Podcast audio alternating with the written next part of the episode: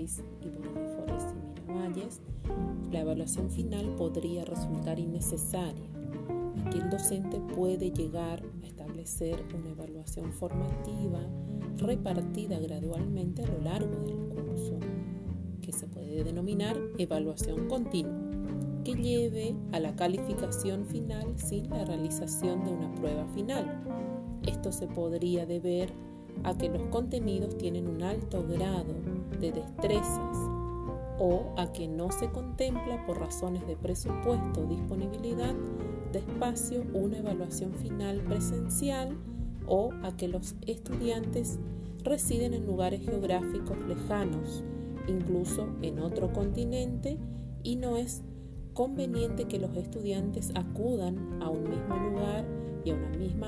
para que realicen una prueba presencial.